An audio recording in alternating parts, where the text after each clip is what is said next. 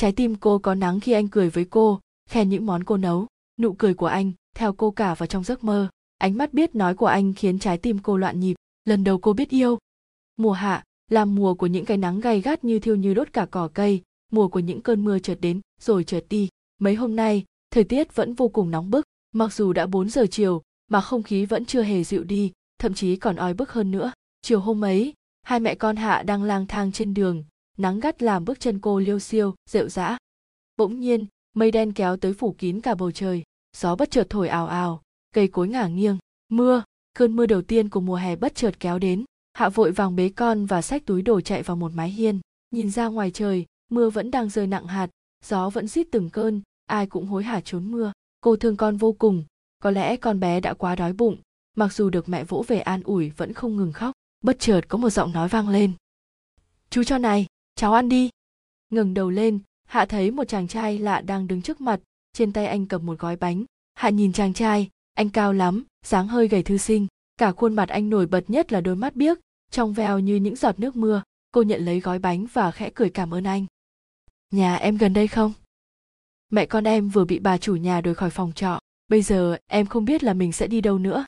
Chàng trai sững sờ khi nghe cô nói, mắt anh mở to, ánh lên vẻ xót xa. Có lẽ anh thương hai mẹ con cô hoàn cảnh thật éo le, không tiền bạc, không nhà cửa, không biết cơn mưa này bao giờ mới tạnh. Chàng trai cố gắng nói to át tiếng mưa. Nếu em không sợ, hãy đi theo anh về nhà. Lúc ấy, Hạ nghe tiếng anh nói sao mà ấm áp đến vậy, cô vô cùng mừng rỡ, mẹ con cô đã tới bước đường này thì còn sợ gì nữa. Vâng, em đi theo anh. Anh là nàng Hà trong tim em. Hạ bế con cùng chàng trai lạ mặt đi chung ô trở về ngôi nhà, mà sau này khi nhớ lại cô gọi đó là ngôi nhà hạnh phúc. Đây là một ngôi nhà 2 tầng khá rộng, xung quanh là vườn cây, rất yên tĩnh. Có vẻ căn nhà không có sự chăm sóc của phụ nữ nên đồ đạc hơi ngổn ngang. Cô cùng anh dọn dẹp, chẳng mấy chốc căn nhà đã trở nên gọn gàng sạch sẽ, đâu ra đó, ấm cúng vô cùng. Sau đó, họ cùng nhau nấu đồ ăn, cùng nhau ăn tối, cùng nhau trò chuyện. Lâm nói, anh là một họa sĩ vẽ truyện tranh. Anh sắp xếp cho hai mẹ con Hạ ở một phòng còn trống ở tầng 1, còn mình thì ở phòng trên tầng 2. Sau khi dỗ cho bé Na say giấc, sắp xếp phòng một chút, Hạ cũng chuẩn bị đi ngủ. Hôm nay là một ngày dài đối với cô, đầu tiên là bị đuổi khỏi phòng trọ, sau đó gặp được Lâm, chàng trai tốt bụng đã đồng ý cưu mang hai mẹ con cô. Vì quá mệt, cô nhanh chóng chìm vào giấc ngủ. Mày dám cãi hả? Có đi mua không? Tao đập chết mày. Từng chiếc roi quất vào người Hạ, lằn ngang lằn dọc.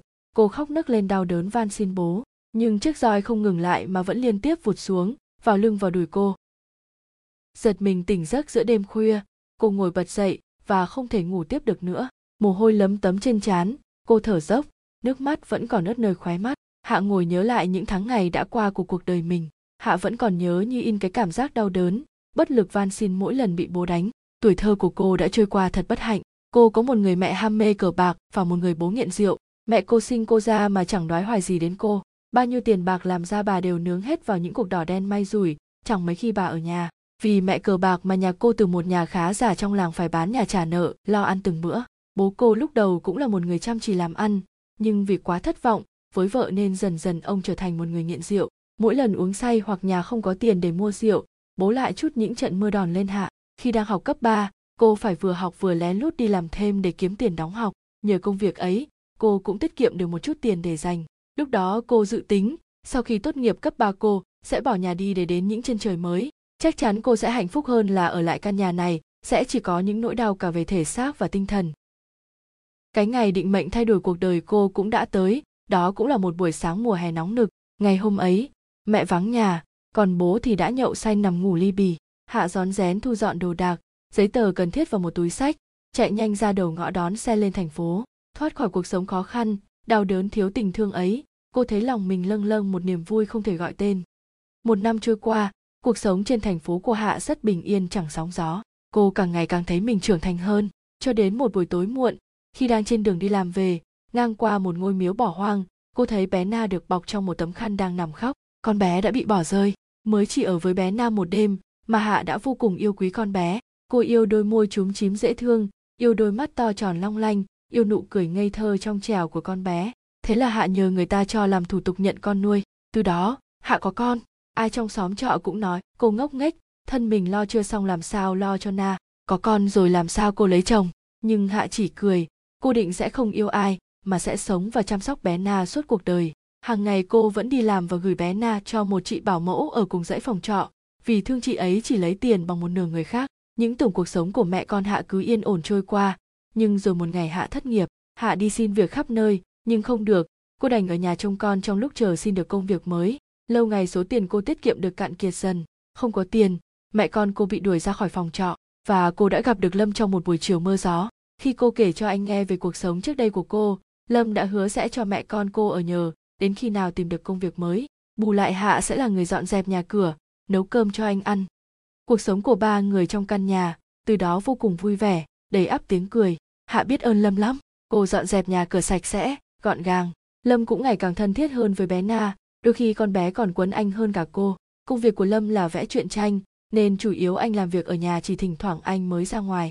Nghe Hạ nói cô biết đan giỏ mây, Lâm nhờ người quen xin cho cô vào làm ở một xưởng mây che đan gần nhà. Thế là Hạ có công việc, bé Na lại được tiếp tục đi học. Ở cùng anh, Hạ không biết tình cảm của mình từ chỗ biết ơn dần dần chuyển thành yêu tự lúc nào. Cô thích ngồi ngắm anh lúc anh đang say sưa vẽ truyện tranh. Cô thích nhìn Lâm khi anh chơi cùng bé Na, như là bố với con vậy. Cô hạnh phúc vì được nấu cơm cho anh ăn, chuẩn bị cho anh những bộ quần áo là phẳng phiu. Trái tim cô có nắng khi anh cười với cô, khen những món cô nấu.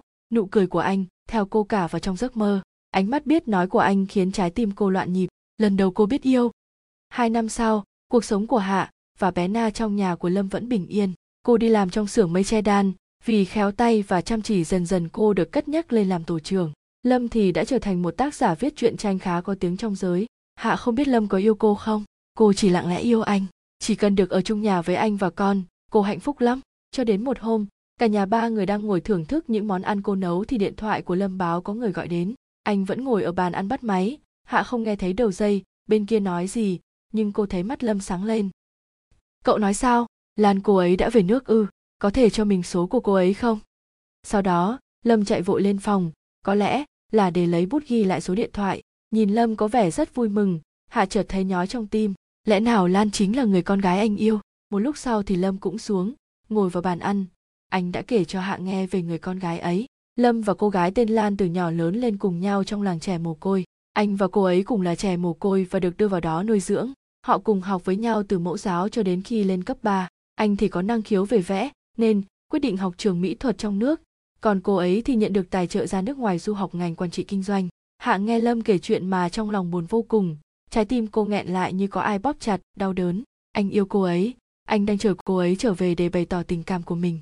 Giờ thì cô đã hiểu tại sao bao lâu nay anh lại quý bé Na như vậy. Là do bé Na cũng bị mẹ bỏ rơi. Một buổi chiều chủ nhật, bầu trời xanh trong như ngọc bích. Mới lang thang dạo chơi, Hạ thấy Lâm ra khỏi nhà. Anh ăn mặc chỉnh tề lắm.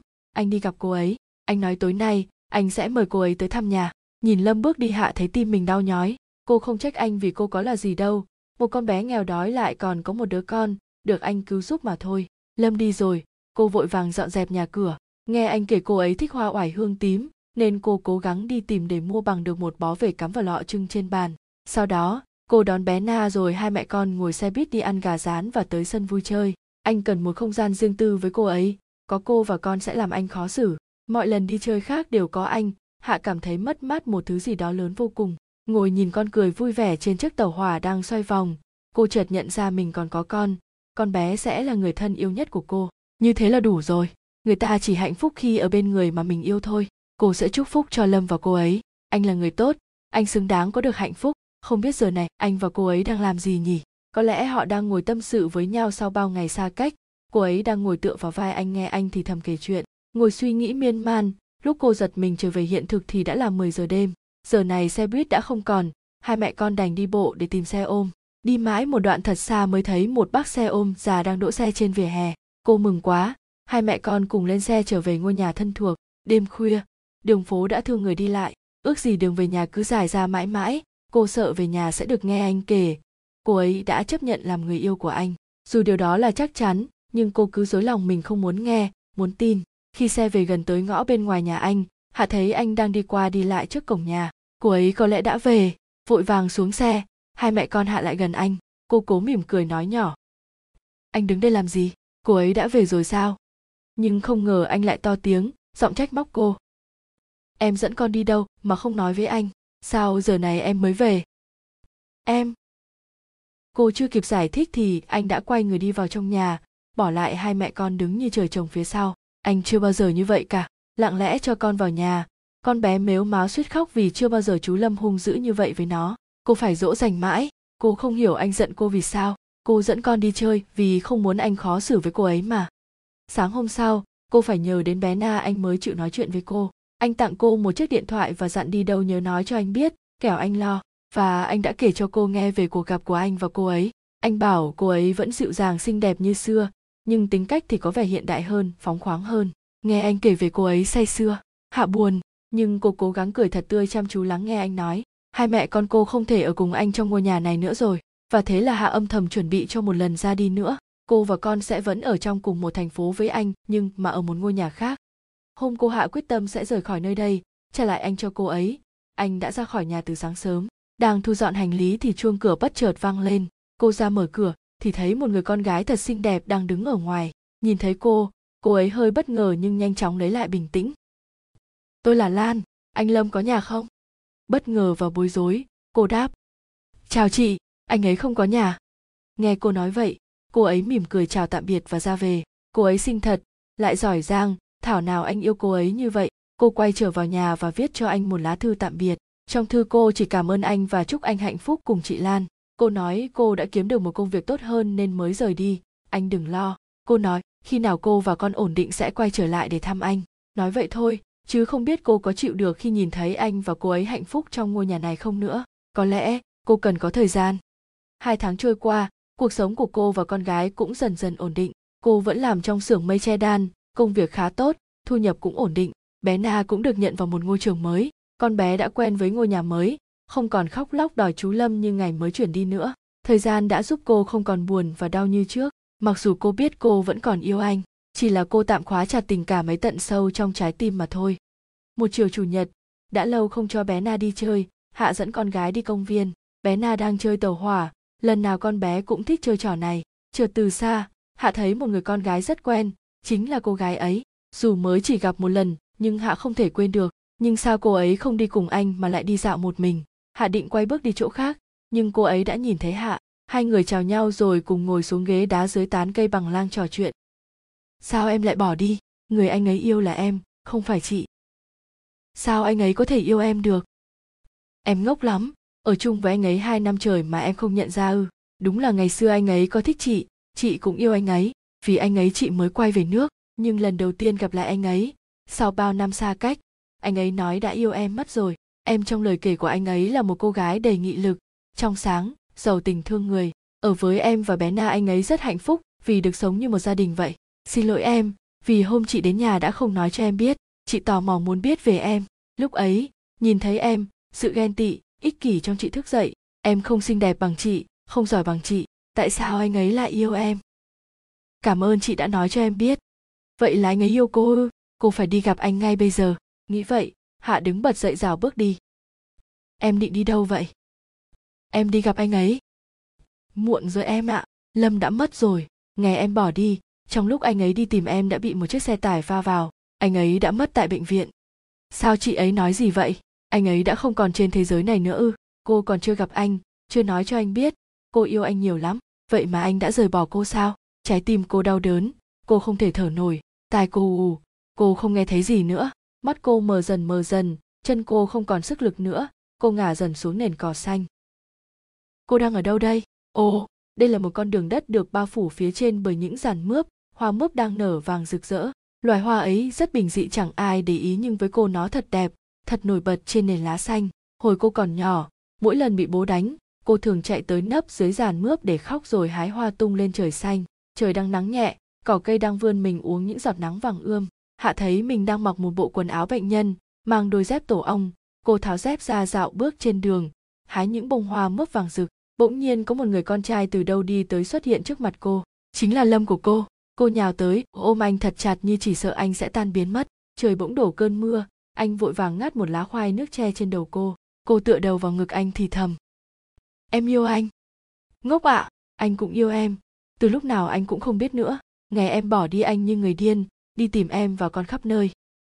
Em xin lỗi, em đã trở về rồi đây. Em cũng yêu anh từ lâu lắm rồi. Được rồi em, Lỗi tại anh, em và con hứa với anh phải sống thật tốt nhé. Anh phải đi rồi. Anh đặt một nụ hôn nhẹ nhẹ vào môi cô, rồi bóng hình anh từ từ tan biến để lại một mình cô bơ vơ. Cô cố gắng tìm kiếm bóng hình một ai đó nhưng vô vọng, lặng lẽ đứng trong mưa, nước mắt cô hòa cùng nước mưa mặn chát. Mẹ ơi, mẹ dậy đi, mẹ đừng bỏ con. Hạ nghe thấy tiếng ai đang gọi mình, cô cố gắng mở mắt ra và nhìn xung quanh. Đây là bệnh viện, nhất thời cô không nhớ được tại sao mình nằm viện. Bé Na thấy mẹ mở mắt thì vui mừng ôm lấy cô, lúc này ký ức mới lần lượt trở về trong đầu Hạ. Anh đã không còn nữa, vừa rồi cô đã gặp anh trong giấc mơ. Chiều mưa, tại một nghĩa trang, có một cô gái trẻ dắt theo một bé gái đang đứng lặng trước một ngôi mộ còn mới. Lâm ơi, anh hãy ngủ yên nhé, em yêu anh.